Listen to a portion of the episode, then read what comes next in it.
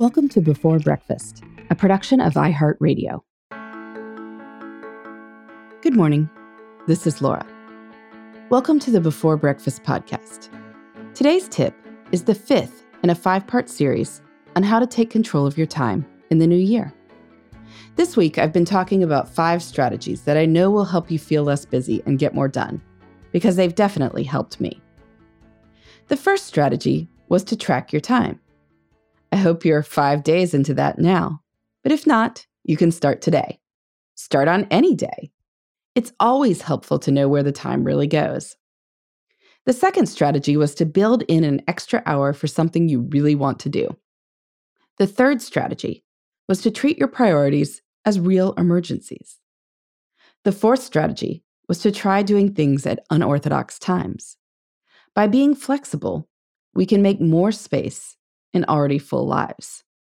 And now the final strategy, the fifth one, is to create more white space. I know that in our society, it's almost a badge of honor to talk about how busy we are. How's life? Busy. How was your weekend? Busy. We talk about how much we have going on, all the projects at work, the projects at home. The implication of all this is that we are very, very important, as evidenced by this high demand for our time. But in my years of studying how people spend their time, I found something interesting. Many of the most important people I've studied have a surprising amount of white space in their lives. They do not schedule every minute. They consciously use the power they have over their time to try to be less busy, which is definitely something I've been working on learning to do. And there are a lot of practical reasons for building in open space. Time tracking has shown me that everything takes longer than I think it will.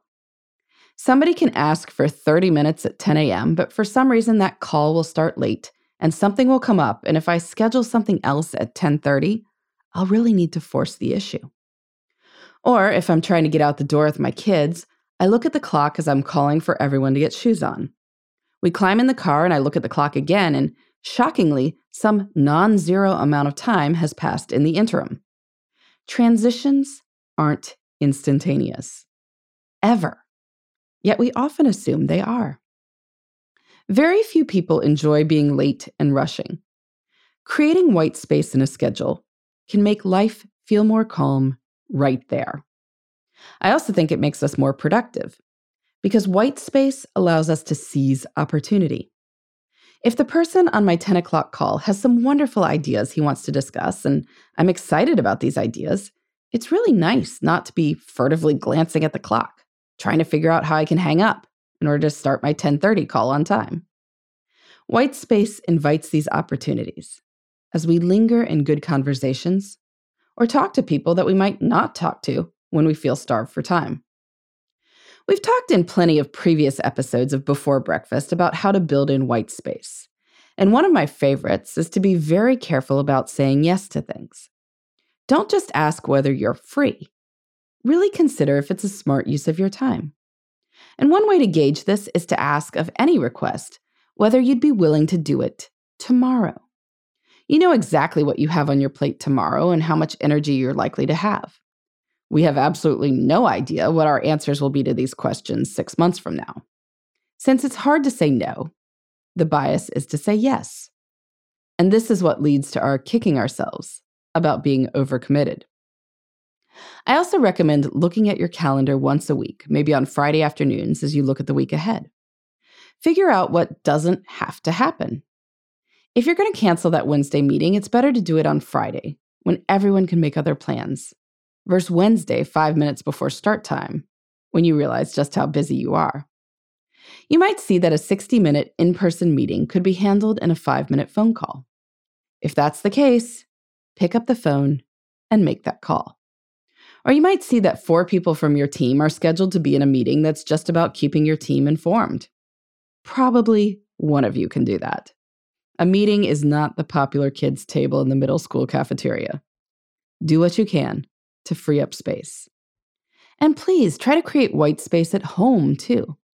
As I create our kids' activity schedules, I try to keep one completely open day with no activities.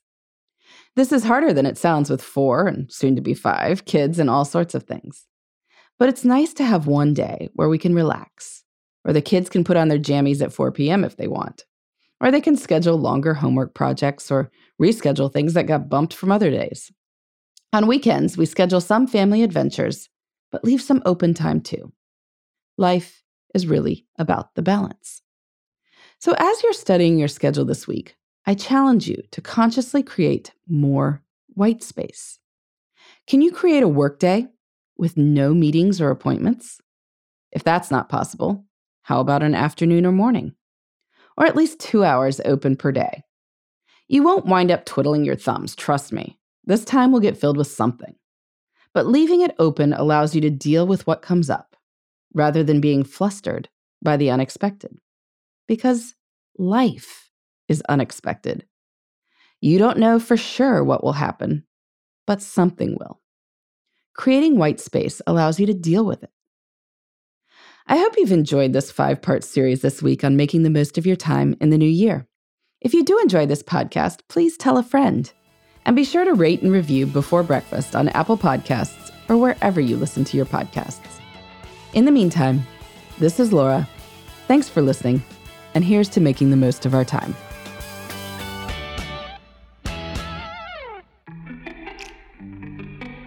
Hey, everybody. I'd love to hear from you. You can send me your tips, your questions, or anything else. Just connect with me on Twitter, Facebook, and Instagram at Before Breakfast Pod.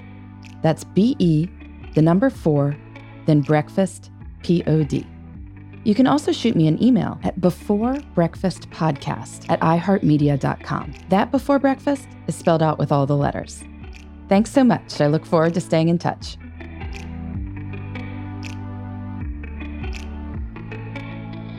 Before Breakfast is a production of iHeartRadio. For more podcasts from iHeartRadio, visit the iHeartRadio app, Apple Podcasts, or wherever you listen to your favorite shows.